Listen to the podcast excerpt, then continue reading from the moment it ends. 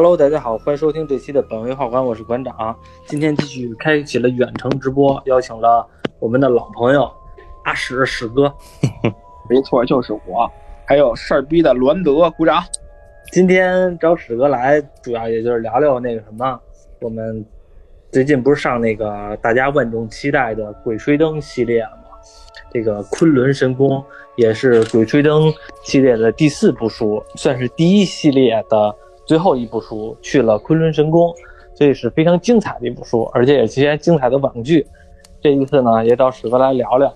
头几回的时候，史哥也都录了。我我我对这个虽然没有就是看过这个小说啊，但是对这个剧情什么就是还比较痴迷，有一些挺有意思的觉得是吗？对，比较还想追问一下馆长，听说馆长是大师级的。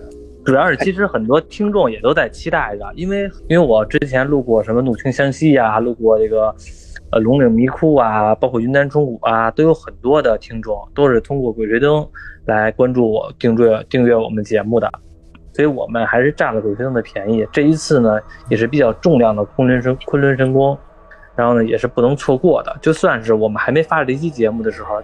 电视剧刚上映的时候，就已经有一些听众私信我，或者在其他节目里边评论，说啊，昆仑神宫上了，馆长是不是又该聊这个了？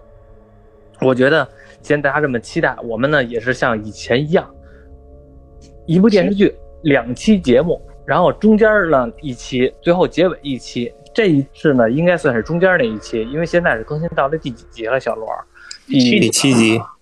第七集一共十六集，现在更新到第七集，下个感觉这个越更新的这个集数感觉越少啊。呃，其实好像潘粤明的这个演的这《鬼吹灯》都是十六集左右，十六集多。但是我觉得这前七集似乎似乎是有点水，有点水是吗？对，感觉有点尤其是去这个就是去昆仑雪山上边，就感觉这几集有点水。之前还好，嗯，就是最开对我对我和史哥感觉一样，最开始的时候很快很快就去这个雪山上边了，就去昆仑神宫了。就是说句实话，在北京没待多久，扭头就就上去了，就认识一下明叔，然后或怎么着的，好像没几集就上去了，对对吧？只不过节奏特别快，之后呢就开始变慢了，尤其是找这个喇叭呀，然后或者是乱七八糟的这些人啊，来各种运装备啊，这点乱七八糟的事儿演了好几集，感觉让人挺着急的。对，而且就是相对于那个，就是之前的这个有一个是靳东的那版，是不是里边写了一个九层妖楼了？对，就是不知道这个后边出现的这个会不会超越他的这个。特效也好，或者是剧情也好，因为之前有一个九层妖楼，有有那么前情，就是在比对着了。那个演的，我觉得九层妖楼，反正一带而过吧，但是看着还挺让人觉得有那么点意思的。嗯，其实是这样的，就是这个可能是我能跟那个史哥来那个说一下他这个故事线。靳东的那个九层妖楼呢，是指的是第一部书《鬼吹灯之精绝古城》。里边他们还没进精绝古城之前，胡八一在昆仑山的一些简单的经历，并不是很多啊，简单的经历。然后这第四部书呢，他们再次回到这个昆仑山，主要其实并不是来这个九层妖塔。这九层妖塔呢，是一个小小的副本，基本上他们在这一部书里边基本上就没怎么进去，而去的反而是这个恶罗鬼城、恶罗之海。也就是在这电视剧里边，他好像说过这个一类似于一个苦难之海吧，我记着好像在电视剧里边另外一个名字。对，在书里边去，啊，说过一次这个这个词儿，就是翻译过一下，他们这个好像是是那边的什么语言，说翻译过来就是什么恶难之恶难之海啊，还是什么意思？对对对，其实主要他们在这一部《昆仑神宫》里边，他们来的是这里，并不是那个九层妖塔。那九层妖塔的后来就他们在这一部书基本上就没进去。其实，其实这是两个不一样的，而且是像刚开始咱们看那个，呃，《昆仑神宫》，我觉得在前面这几集，前边节奏其实有点过快了，从北京出来，马不停蹄的就上了昆仑山了，就是极其快就上昆仑山，就上昆仑山了。前两集我第一时间看的时候，我还说呢，妈哟，这进度好快啊！刚两集他们就上了昆仑山了，这个速度有点太快了，我就感觉这十六集会不会拍不完？然后后来那个结果没有想到，后边这个找初一找向导会用了这么多集，这个和原著当中呢。其实是一样的，原著中也是和他们的步骤是一样的，只不过呢，并没有把这些那个时长全都放在这里，而在北京的地方，其实放了相当一部分的时长。嗯，为什么在北京那部分放了相当一部分时长呢？就是因为他们要调查自己的这个眼球诅咒究竟是怎么来解决，而且呢，也是偶然的机会认识了这个明叔，然后明叔呢再找他们。要去那个求他们，他们带着明叔去这个昆仑神宫。为什么明叔要让这个胡八一和王胖子带他去这个昆仑神宫呢？因为我忘了在这个潘粤明的电视剧里边有没有讲解到，第三部他们去云南虫谷的时候，从那个献王的墓中发现了一个铜镜，我记得有吧？反正这个滇王跟献王就是有点混了。这之前，因为他之前。之前他拍的那个，也是潘粤明拍的那个之前的那个，我觉得其实最精彩的还是那个周无少那点儿，你知道吧？所以说，哦，我知道，嗯，大部分可能都关注那个了。那个他那个他盗的是什么墓啊？就是卸那个僵尸那个大脊椎的那个。哦，那个是那个《怒晴湘西》里边的，就是一个将军墓。哦，嗯，然后我说那个献王墓其实是上一部，就是哦，那就相当于是从那个从那个。从那个活的这叫什么植物植物里边那个直接掏出来那什么东西一样是吧？就是那将军那将军棺椁跟那个跟太岁似的那个。对对对，然后从他嘴里掏那木珍珠嘛。对，不是他手里是木木珍珠，他嘴里是大灵芝吧？那是一个还是什么东西？对对，大大肉汁不是大灵芝，大肉芝。对，那金还不还吐槽你将军手里握的跟个核桃似的。对啊，就是在那里的时候。他们呢？我印象当中啊，反正书里是这样，电视剧我有可能忘了。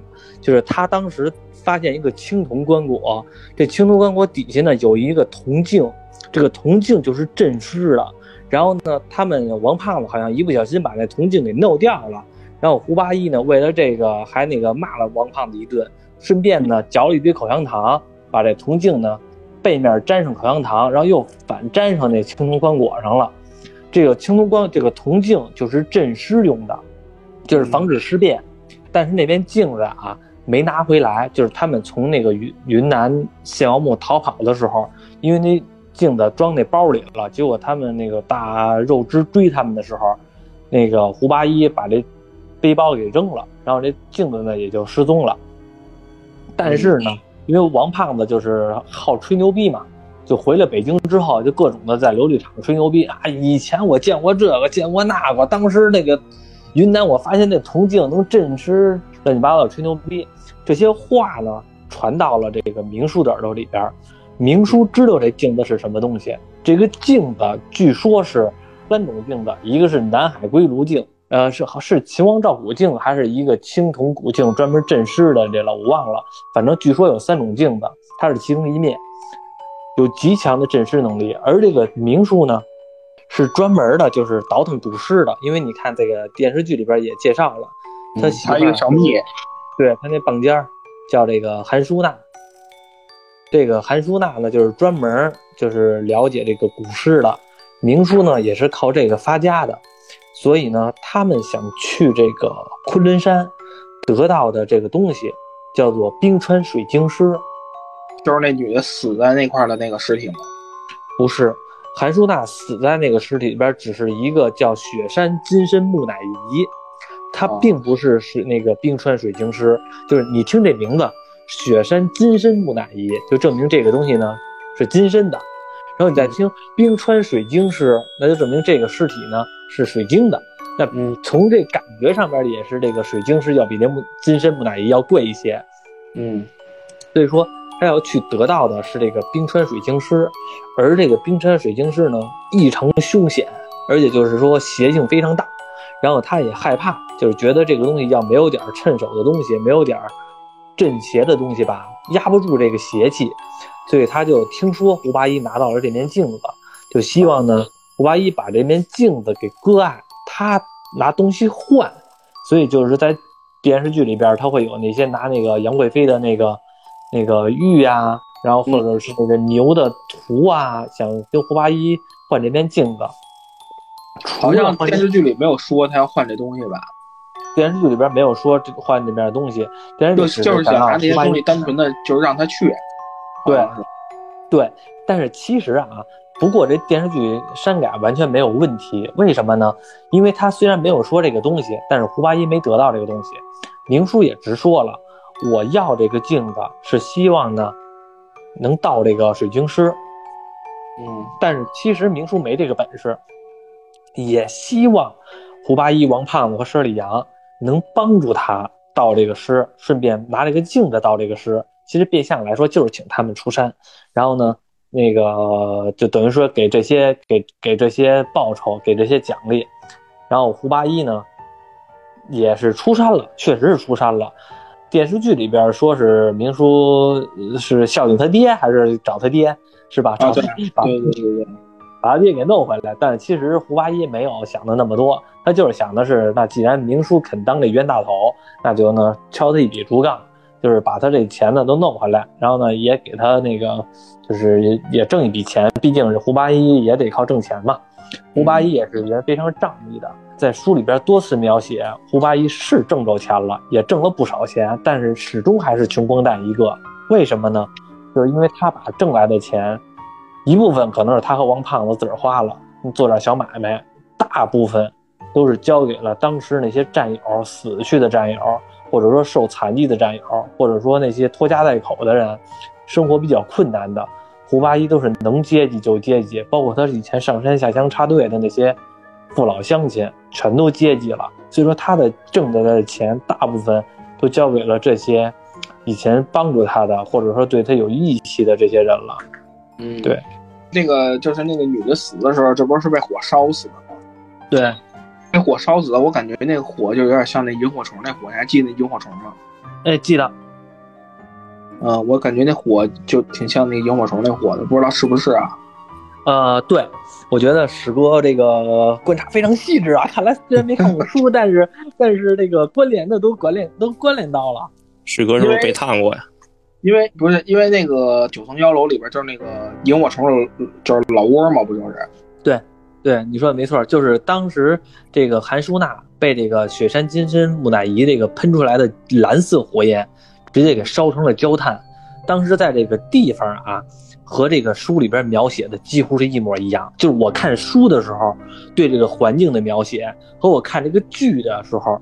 这个周围的环境描写几乎是一样的，和我当时脑海中想象的几乎是一样的，所以说就证明这个作品在完在这个还原原作上边是能还原九十就不还原八十，能百分之百就不凑合着来，尽量的还原出大部分人的这个场景了。我看的时候也是，就是韩舒娜就是这么死的，被这个尖笑出来的，被这个喷。喷涌出来的蓝色火焰直接给烧成了焦炭，而他们其他的人也确实在这个冰窖里边，这个蓝色火焰呢，并没有直接的烧到这其他人，但是那种干燥，直接的仿佛把每个人的喉咙都给蒸干了，这个水蒸气都给蒸干了，就是那种异常烤的那种感觉，就是不像常规的火焰，而是那种又干又柴，又能蒸发你身上的一切的水分的那种感，那种火焰的感觉。这个火焰呢，就是像刚才史哥说的蓝色萤火虫的那种火焰，叫无量业火。为什么叫无量业火呢？就是说能烧掉这一个人身上的所有罪孽。在这个密宗当中的这个传说啊，叫无量业火。这个火，这个这个火它怎么储存的呢？具体怎么储存的我也不知道，在书里边也没描写。我我估计可能就是一种正常的机关吧，因为我印象当中啊，现在这个等级不是现在这个级数还没往后演呢，我也没看那个就是就是后边的那个预告。然后因为我想的是，既然我我不爱看预告，我一看预告我就觉得那个把明天的饭提前吃了，就不爱就不爱有这种感觉。所以我也没看预告。但是他那个这里边我印象当中还会出来那个瓢虫，就是史哥当时说的那个瓢虫还会出来。这个瓢虫嗯挺强大的，而且是不只会出现那个火的瓢虫，还会出现冰的瓢虫，因为这是两种瓢虫，一种是刚才说的无量业火，还有另外一种瓢虫叫奶穷神兵，就是就是当时他们遇到这两种瓢虫之后，遇到无量业火，就是碰到人，砰，浑身就仿佛自焚一样，就浑身就着了，然后都是蓝色的火焰，然后这个。既然它有火的话，那一定就有相克的，所以他们呢，胡八一带了那个就是生姜水，就是把生姜榨成汁儿那水，想拿这个呢喷那个瓢虫，结果一喷不要紧，瓢虫呢变了颜色了，由蓝色变成了透明的白色，碰到谁的身上之后，这个人身上不着了，但是浑身上下就瞬间就结成了冰冻，一倒，啪。全都碎了，我。去，就是完全的两种极端，一种是烧的极端，一种是低温的极端，然后而且这都是一只虫子，会能随时随地的就改变自己的形态，然后他们是发现在这个密室当中呢，有一个法阵还是有一个机关里了，是能两种属性翻转，所以他们先破了那个属性翻转，然后再把这个虫子给杀死，是这样的，从这里边逃离出来了。哦，嗯，这个呀，对，这个在后边应该会有。我这个属于是提前剧透了。嗯，可能你说完这个，可能就是期待一下后边有没有这个了，看看会不会演这个。嗯，其实我感觉啊，就是咱们先往前来说，就是这个剧情现在这个现在这个这段的剧情来说，就是想问一下你们两个，就觉得前这七集。表现怎么样？后边这个上雪山这个比较假，也就尤其是这个，他不是碰见那个狼了吗？就相当于就是刚开始出来的那个狼，不是又碰见了吗？啊，这个狼一看长跟熊一样，当时它不是黑色的吗？就就长得特别大，感觉我说我靠，熊出来了，结果一发现是只狼。你是不是玩魔力玩多了，看见以为北极熊呢？不是特别像熊，感觉那身材也像。嗯。完了以后，那个就是后边的那个什么，我感觉这次做的有点稍微差点意思。特效是吗？雪山后边那个幕布啊，感觉一眼能看出来。感觉这个远景场景感觉有点那种太太玄幻了，是吧？不那么写实，是吧？嗯，就是一眼假，就是就是雪山，就那景一看就是铺的那种幕布，一看就能看出来。嗯，其他的就是因为没有看过这个。往后的这剧情，所以也不知道往后怎么发展，但感觉还应该还可以。大哥呢？像那个他们打雪山，胡八一梦中梦那段，第一段梦，打雪山特别像使命召唤，特别像玩游戏。前面剧情确实快，感觉他们说去哪儿，转眼就到了。对，他们想说去找什么地方，转眼又到了。嗯，又去找什么人，转眼又到了。说去找那个沙宝亮那人物。然后突然镜头又转到沙转到沙宝亮那儿，我以为是胡八一的回忆呢，结果是真的找到了。别忘了，好吗？嗯。而且史哥刚才说幕布特别特别严重，特别看出来那段。嗯。就是那集第第六集第七集，他们去雪雪雪山扎营了。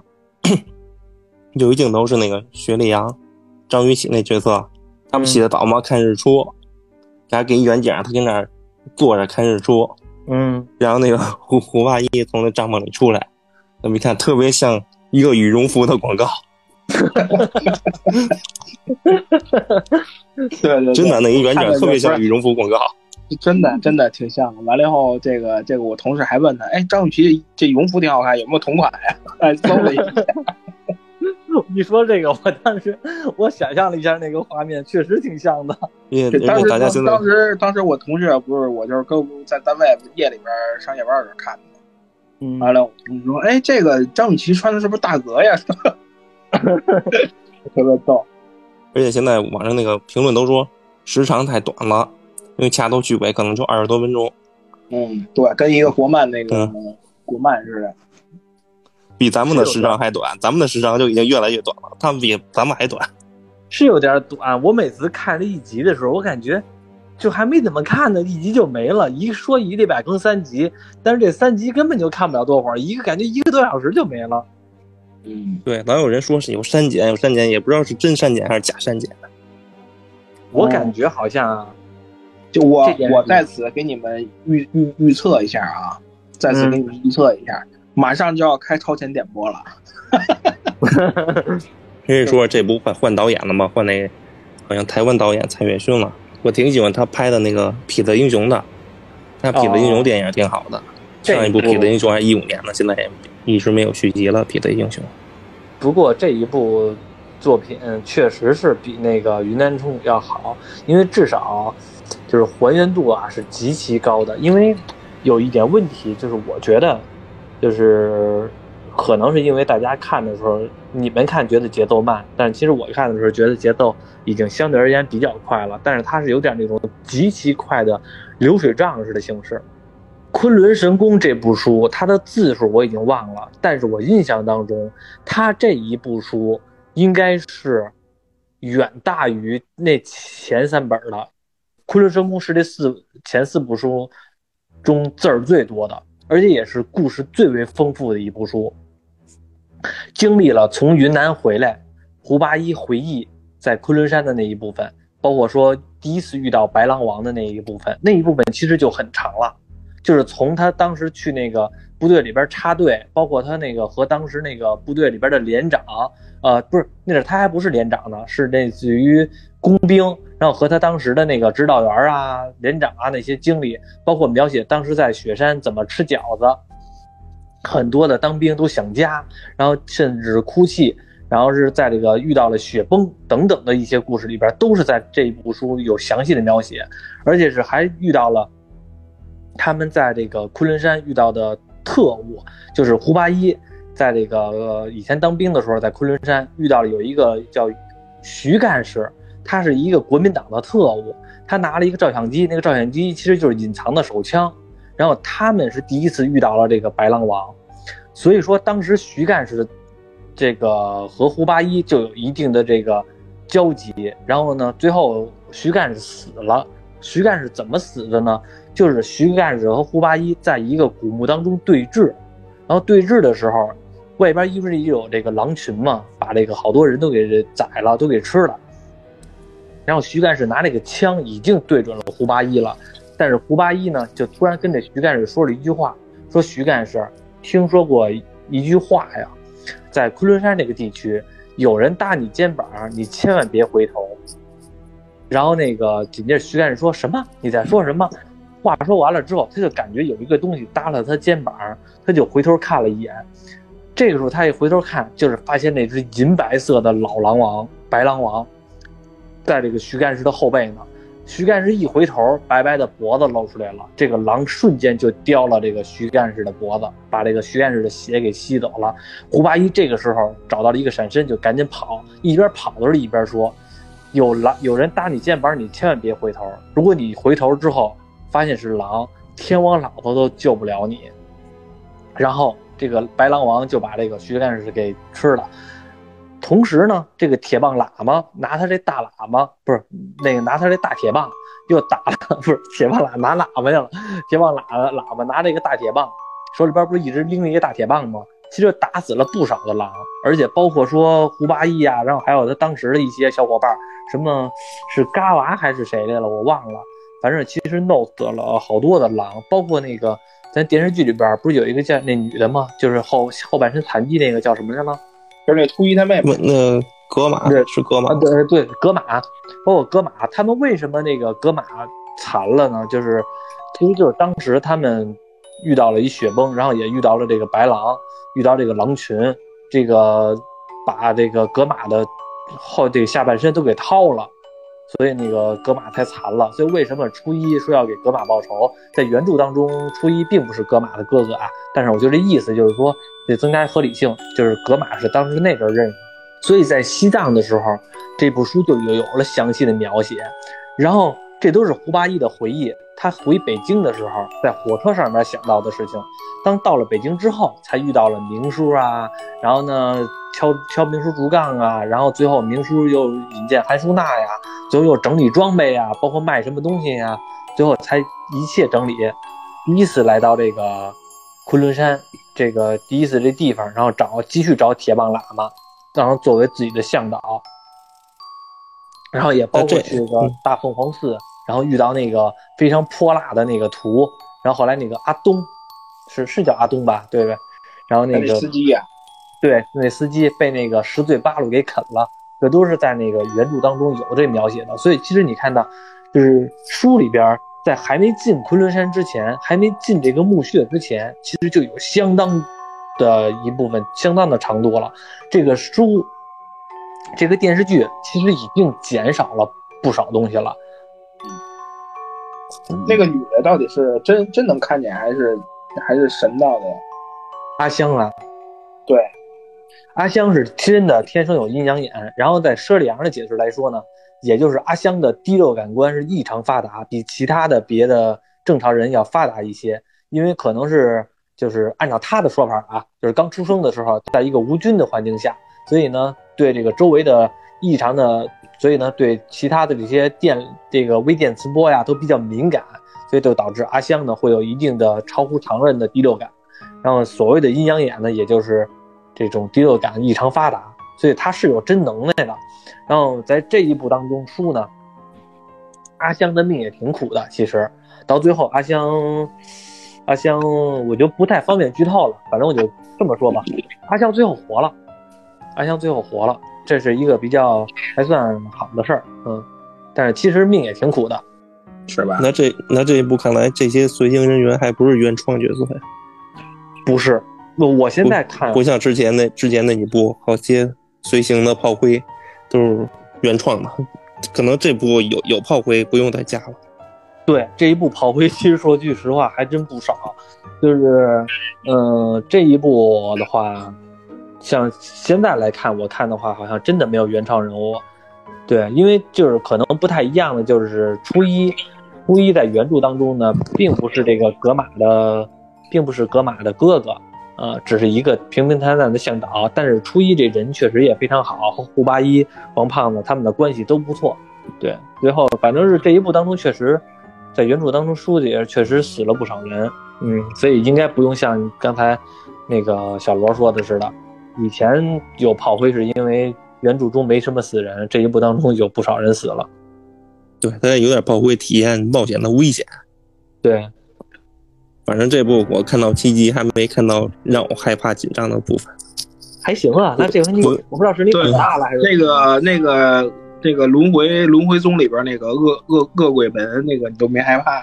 没，那那也还行吧。那那怪兽看着有点太假了，要蹦出一粽子来可能吓人点，就蹦出一个跟狗似的，有什么害怕？就是有有时候他不是那种特别明显的，有时候这种紧张害怕感不是真的出现什么，就上一部云云南虫谷似的，他们不发现地下有有四五个棺材，就那胖子说咱一个一个都得都给他开了，就是一句话就特别就紧张感。你害怕？这这真给开了，真给开了。这个还行，这个没有特别的害怕感觉。嗯，对，反正目前之前之前我看那个，之前看那个。之前那叫什么云南虫谷吧，还是什么呀？云南虫谷啊，云南虫谷是不是有一个就是他们在那个驿站里边待着那个，就是那什么，就是猫把那个猫狸猫把那个什么耳朵给叼走那个，那个我觉得挺害怕的。啊，你看那个是那个怒晴湘西啊，怒晴湘西啊，怒晴湘西就是在那驿站里边那个什么耗子二姑啊，还是什么呀？那段是挺害怕的，那块别说你了，我当时看那个。无论是书还是剧，那段我觉得都挺害怕的。嗯，对对，那段确实挺害怕的。比较起来啊，《昆仑神功》这部书，我觉得算是《鬼吹灯》系列里边，就是往后看啊，比较害怕的恐怖感，也不是恐怖吧，就是那种神秘感，人对未知领域的这种探索感，对未知领域的这种恐惧感，我觉得是。昆仑神宫是最氛围最重的，就是他对一个当时那个制敌宝珠大王这个所谓的魔国这种塑造，就让你觉得这种神秘的古文明国家，而且有那么昌盛的文明，包括有那么奇异的宗教那种祭祀仪式，确实是让你觉得有些许害怕的。他这个他这个集里边就是会会说到那个昆仑昆仑雪山里边的这个什么，就是那个虚空虚虚数空间跟这相连吗？会会有所有所介绍，但是是暗线，就是它不是那种完全的给你讲解明白，但是其实你会你仔细一琢磨，你能明白，或者你解读一下，你能感觉它中间是有关联的，会有会有这个这个说明，因为在这一部《昆仑神宫》里边，其实严格意义上上来说是《鬼吹灯》的大结局，就是我们认为当中的《鬼吹灯》。都是从第一部开始，他们受到了眼球诅咒，最后到昆仑神宫解除眼球诅咒，这是一个严格意义上的大大结局。然后后四部书呢，其实是后来因为觉得销量太牛逼了，然后又往上丰富的。但是从主线来说，昆仑神宫就最后的结束了。然后所以说，他对有这个从第一部开始到精绝古城这种神秘的，呃，这种没落的古文明城市，然后到。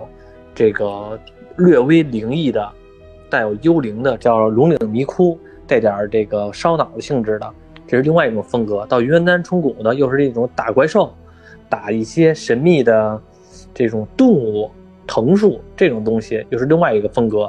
到最后，这个完全的是一种密宗的方式。都是来自于昆仑山这个魔国诞生出来的，包括线网，包括包括云南冲古的那些藤树，都是来自于魔国，就是他们来昆仑山这里，这里的以前的那个种族，精绝古城那一部分人，当时精绝古城怎么建立的精绝古城，怎么建立的精绝国，其实也是从这个魔国产生出来的一个衍生文明、衍生的这些邪术来建立的那个国家，最根的根源就是这个。昆仑山下边这个恶罗鬼城，然后这也是书里边一直说的嘛，就是天下龙脉进出昆仑，就是天下所有的龙脉都出自于昆仑山。然后他们最后到的这个墓，就是昆仑山的那层那个墓，也是最牛逼的那个墓，为南海一条，就是只有一条龙脉是出自南龙。那也就是说到《鬼吹灯》下后四部书，南海归墟。里边那个海去海里边，只有那一条龙脉是不出自昆仑，剩下的天下龙脉全出自昆仑的支线。所以在第一部的时候，最后一个完结篇，他们就回到了昆仑山。这我觉得是一个大轮回，也是这个《鬼吹灯》作者吧，可能是自己构想的。当时他没想到，还有往后写的时候，觉得这是一个最完美的收尾。天下龙脉出自昆仑，而最后胡八一三人组来的就是昆仑族。对，来的就是昆仑山，到最后的恶罗鬼城，而自己还塑造了一个仿佛是当初那个时代存在的一种文明。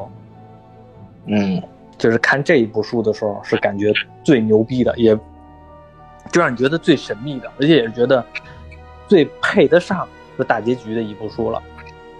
这个是怎么怎么着算结局？就是他身上的那个封印解开了，是吧？对他封印解开了，因为你像咱实话实说，就是《鬼吹灯》一共八部书，现在官方就是大家认可的是八部书。严格意义上说，第四部书《昆仑神宫》算是一大结局，后四部书都是都是天下八上后来又续作的。但是你明显能看出来，《鬼吹灯》的第八部书叫巫峡，叫巫山，叫巫峡关山，还是叫巫山峡关来了？抱歉，我忘了，这四个字老老老记错了。反正就这个第八部书。它的这个背景故事远没有《昆仑神宫》的背景故事要来的深，氛围感拿捏的那么好。虽然也很棒啊，但是远没有这个《昆仑神宫》要要要厉害。就跟那什么似的，我提前把大招用了，后边再变身也没有那么大大招了。天下八唱自己说来了，他第一部书这个叫什么来了？那个《精绝古城》。精绝古城啊。对《精绝古城》里边，他觉得他自己最大的败笔是什么呢？就是最后精绝女王这个棺椁用的是这个叫昆仑神木，对，用的是昆仑神木，因为他第一个用的就是昆仑神木了，然后所以就感觉后边的任何的这些棺底这个 BOSS 用的都没有昆仑神木这个棺椁牛逼，就感觉让这个东西太早出来了。然后其实这纵观这《鬼鬼吹灯》这八部作品也一样，第四部书严格意义上来说是他当时想的大结局，后第八部书就感觉这个故事就没有第四部书那么深沉，那就没有第四部那么庞大，那么神秘，就仿佛是他回到了当初那个问题，上来把昆仑神木给用了，后边的 BOSS 就没有前边的那么值钱了。这个系列也一样。第八部书就感觉没有第四部书更配得上大结局，就是这么一种感觉。但是这个大结局好像完了以后，里边好多人物都就是没有尽数的出现，比如像是那个孙教授啊，什么什么那个就是给那个胡八一指点那个李晨最后那角色，啊啊，那个张英川，嗯。嗯，都没有出山过呀，感觉是这样的。那个孙教授啊，当时因为你要看这个作品，你要体会到作者当时写书的时候的一个心境，因为他当时写前四部书的时候就没想到后边再续四部书，所以说像孙教授，严格意义上来说，他写昆仑神宫的时候就没想到孙让再让孙教授出来了，但是没有想到后来他又写了四部书，然后呢，把这孙教授这人物又拿出来了，找了一个是。关山太保的后代，给他安了一个关山太保的后代，就是在，但是你不考虑这个问题的时候，他可能写完第前四部书的时候就没有想到让孙教授出来了。孙教授本来就是一个龙套，包括说张英川也是，张英川严格意义上来说也是一个龙套，就是在写前四部书的时候，他可能没想到给他再安什么角色，但是因为这个销量实在太牛逼了，最后也要挣钱嘛，又续了四部，把。之前出来的龙套人物又继续给丰满，和主线人物有所关联，最后围绕成一个大的世界观，也是我觉得天下八唱的能力之强之处了。就是他感觉这个李晨这角色要是龙套了，感觉感觉感觉就像这胡八一真的开 bug 了，感觉他这能力比胡八一牛逼多了。啊，对，张银川是属于那种了解易经、了解这个会算会算卦的嘛，他严格他其实。算是一个怎么说呢，就是，呃，智将，然后只能告诉你方向，但是你要他怎么做，他可能不行，没有胡八一和王胖子那种勇，那种极强的执行力，可能只是能那种作为一个说的军师的那种那种角色。嗯，一看这是诸葛亮的后代呀，对对对，就是有点这种感觉。不过在这一部《昆仑神宫》里边，我觉得就是。有一个镜头，我一定要点名，非常夸奖，我觉得特别好，就在书里边可能都没描写这么好，就在剧里边已经超越了书里边的那种感觉了，就是铁棒喇，对对，就是在这一部电视剧当中嘛，嗯，就是那个铁棒喇嘛向施里阳传授那个诗的时候，那个天授诗人的时候，传授那个那个颂颂那叫什么来着？颂唱，对，就类似于这个。就是好多鸟，好多好多好多那个麻雀，好多各种的鸟在那个病房外边听着声，我觉得那个场景挺美的，就是把那种西藏密宗啊，然后那种神秘、那种神圣的雪山之巅天寿的那种感觉，这个镜头给你弄得非常好。大哥，这集居然都没害怕。看到没有？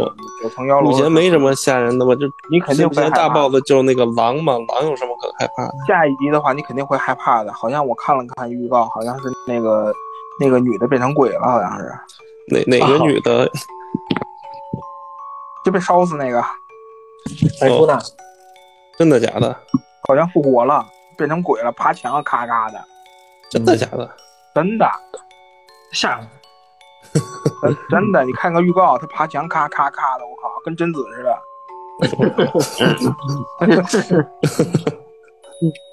不过，其实这个咱也不怕剧透，其实确实像史哥说的，这那个我虽然没看预告，但是史哥说了之后，我回忆起来了，书里边确实是这样的，韩叔大确实是活了，然后是那个在这个墙上爬咔咔的，跟贞子似的，只不过。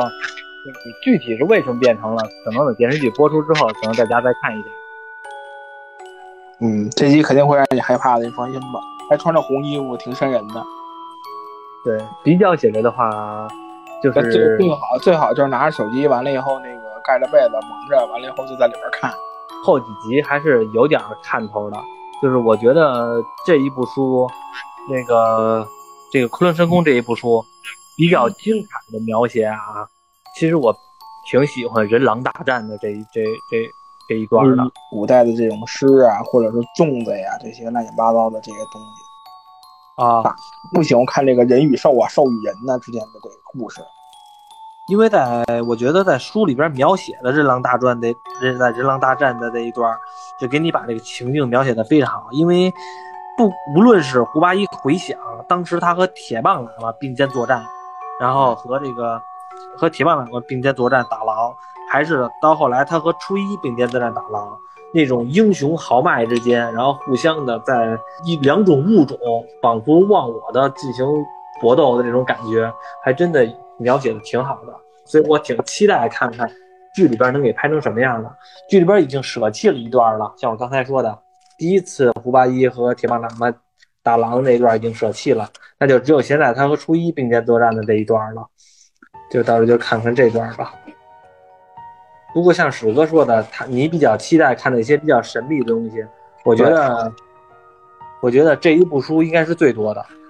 就是这一部书应该是昆仑昆仑山就应该有这些神奇的动物，比如像什么那个之前第一季写的叫什么蝾螈吧，从水里边咔着出来了。啊，对对对，蝾螈这种比较比较比较厉害的这种远古生物，比较期待的。对，史哥可以啊，这这名字都记得住啊。这个第一部的神木是什么蝾螈？这不就是这不就是吉娃娃的祖先吗？吉娃 娃娃鱼的祖先。对对对。精绝古城，我觉得拍的就挺好的，除了除了那个除了那个拍那个蛇的那段，有点有点电脑合成的那个那个东西之外，我觉得都拍的还挺好的。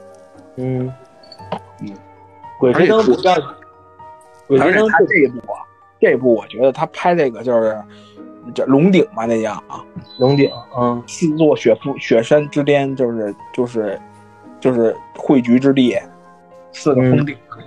我给我感觉应该是四座雪山分别的那个什么，完了以后，他们之中间好比是像个五毛星似的。我靠，没想到刚走上去点到了，我去，太快了，这也。对，举个拿那什么为例子吧，拿那个叫那个叫叫叫这叫叫龙顶，我感觉到的太太顺利了，我感觉。呃，是像你说的太顺利，就是有那种感觉，就是突然间就到了，然后呢？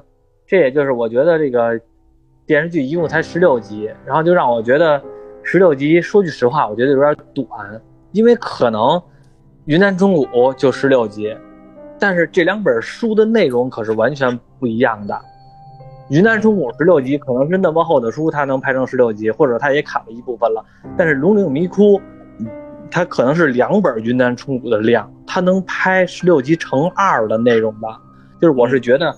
那三十集其实这个电视剧都能拍得下来，所以就是感觉很快，极其压缩。就像刚才史哥说的，哎，一转眼就到了，一转眼就到了，就是完全的，就是中间的一些镜头全都舍弃了，然后就感觉让你感觉有可能太快了，有可能剧组没钱了，节约点。我觉得虽说咱不说拍三十集，不，咱咱不说拍五十集或者怎么样的，我觉得这个。就凭我知道的这一部书的内容的话，你至少拍二十四集，我觉得坦坦的。嗯，对，就把什么都拍齐全了，精彩的。对，对，就是至少拍二十四集，坦坦的。不知道，就是像他说的，你这个，这个最后就是这个昆仑神宫，他最后拍的到底是，你说的是这个九层妖楼的，这只是一个他拍写了一个小副本的。还是说他能拍到什么魔国呀？还是说你拍能拍到你说什么？刚才你说那个什么什么城地底下那个，恶罗恶罗恶恶罗鬼恶罗鬼城啊？对，能拍到不知道他能拍到哪哪块儿，主要是。对，所以说这个我一看十六集，我就我就我就心里边一惊，我说妈哟，这得删这得删掉不少，因为我知道那部书的内容，那部书内容相当的多。哎呀，就感觉有点可惜。我倒希望他多拍点儿，就哪怕多拍啊。我觉得二十四集坦坦的，真的。对，拍二十四集还能让你分着水水水几集。嗯，对，而且说句不好听的，你没准拍十六集，你只能收俩月的 VIP；拍二十四集，你就可能收仨月的了。我去，这你都帮他想好了。对啊，完了以后再感觉剧情什么的，就是该紧张的时候紧张，这大哥都紧张不起来。对，我都害怕不起来。这《鬼吹灯》，而且这个现反正到现在看来的话，就是我感觉这个有可能是这个最终的 BOSS 会不会就是这个白狼王啊？不会的，不会，白狼王差点劲儿啊。但是感觉就是到现在，他白狼王都没打呢。你想想，再有三级能打的白狼王不？不清楚呢。能，马上就要和白狼王决战了。因为我记着书里边的节奏呢，马上就和白狼王决战了。然后在这里边的时候，白狼王肯定是当不了最最后的 BOSS 的，就是在这个魔国当中有完全的等级限制。就是举个例子，白狼王呢可能就是一个干部，白狼王的上边呢，那个左右护法，这左右护法是谁呢？就是奶穷神兵。和无量业火，也就是说，这两种虫子的等级要大于白狼王。然后呢，这两种虫子等级在再上边还有一种东西来控制着。然后这种东西再控制再往上，那还有一个东西来控制的，就它是有一个，就是这个魔国它是也是有一个等级的森严的，也是有一个等级的这个分布的，而这个。他们现在遇到的东西，包括说什么白狼王啊、虫子呀等等的，其实是在闯关。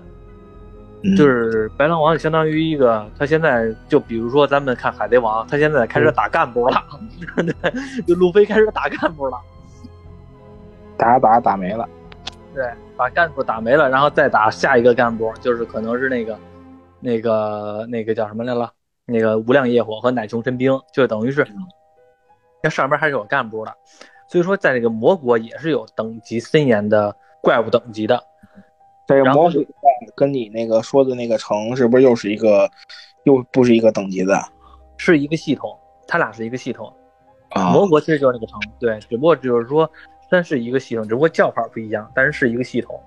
啊，然后其实你看，其实他们去那个大凤凰寺，就是最开始阿东死那地儿，嗯，那地儿其实就已经说了嘛。这个他们去的是这个叫鬼母，他们要到的是魔国的鬼母。这个鬼母其实就是严格意义上来说是魔国的一个最高的一个统治者了。嗯，啊，因为当初是制敌宝珠格萨尔大王拿着宝珠干掉了鬼母。这个宝珠是什么呢？其实就是凤凰胆，也就是木尘珠。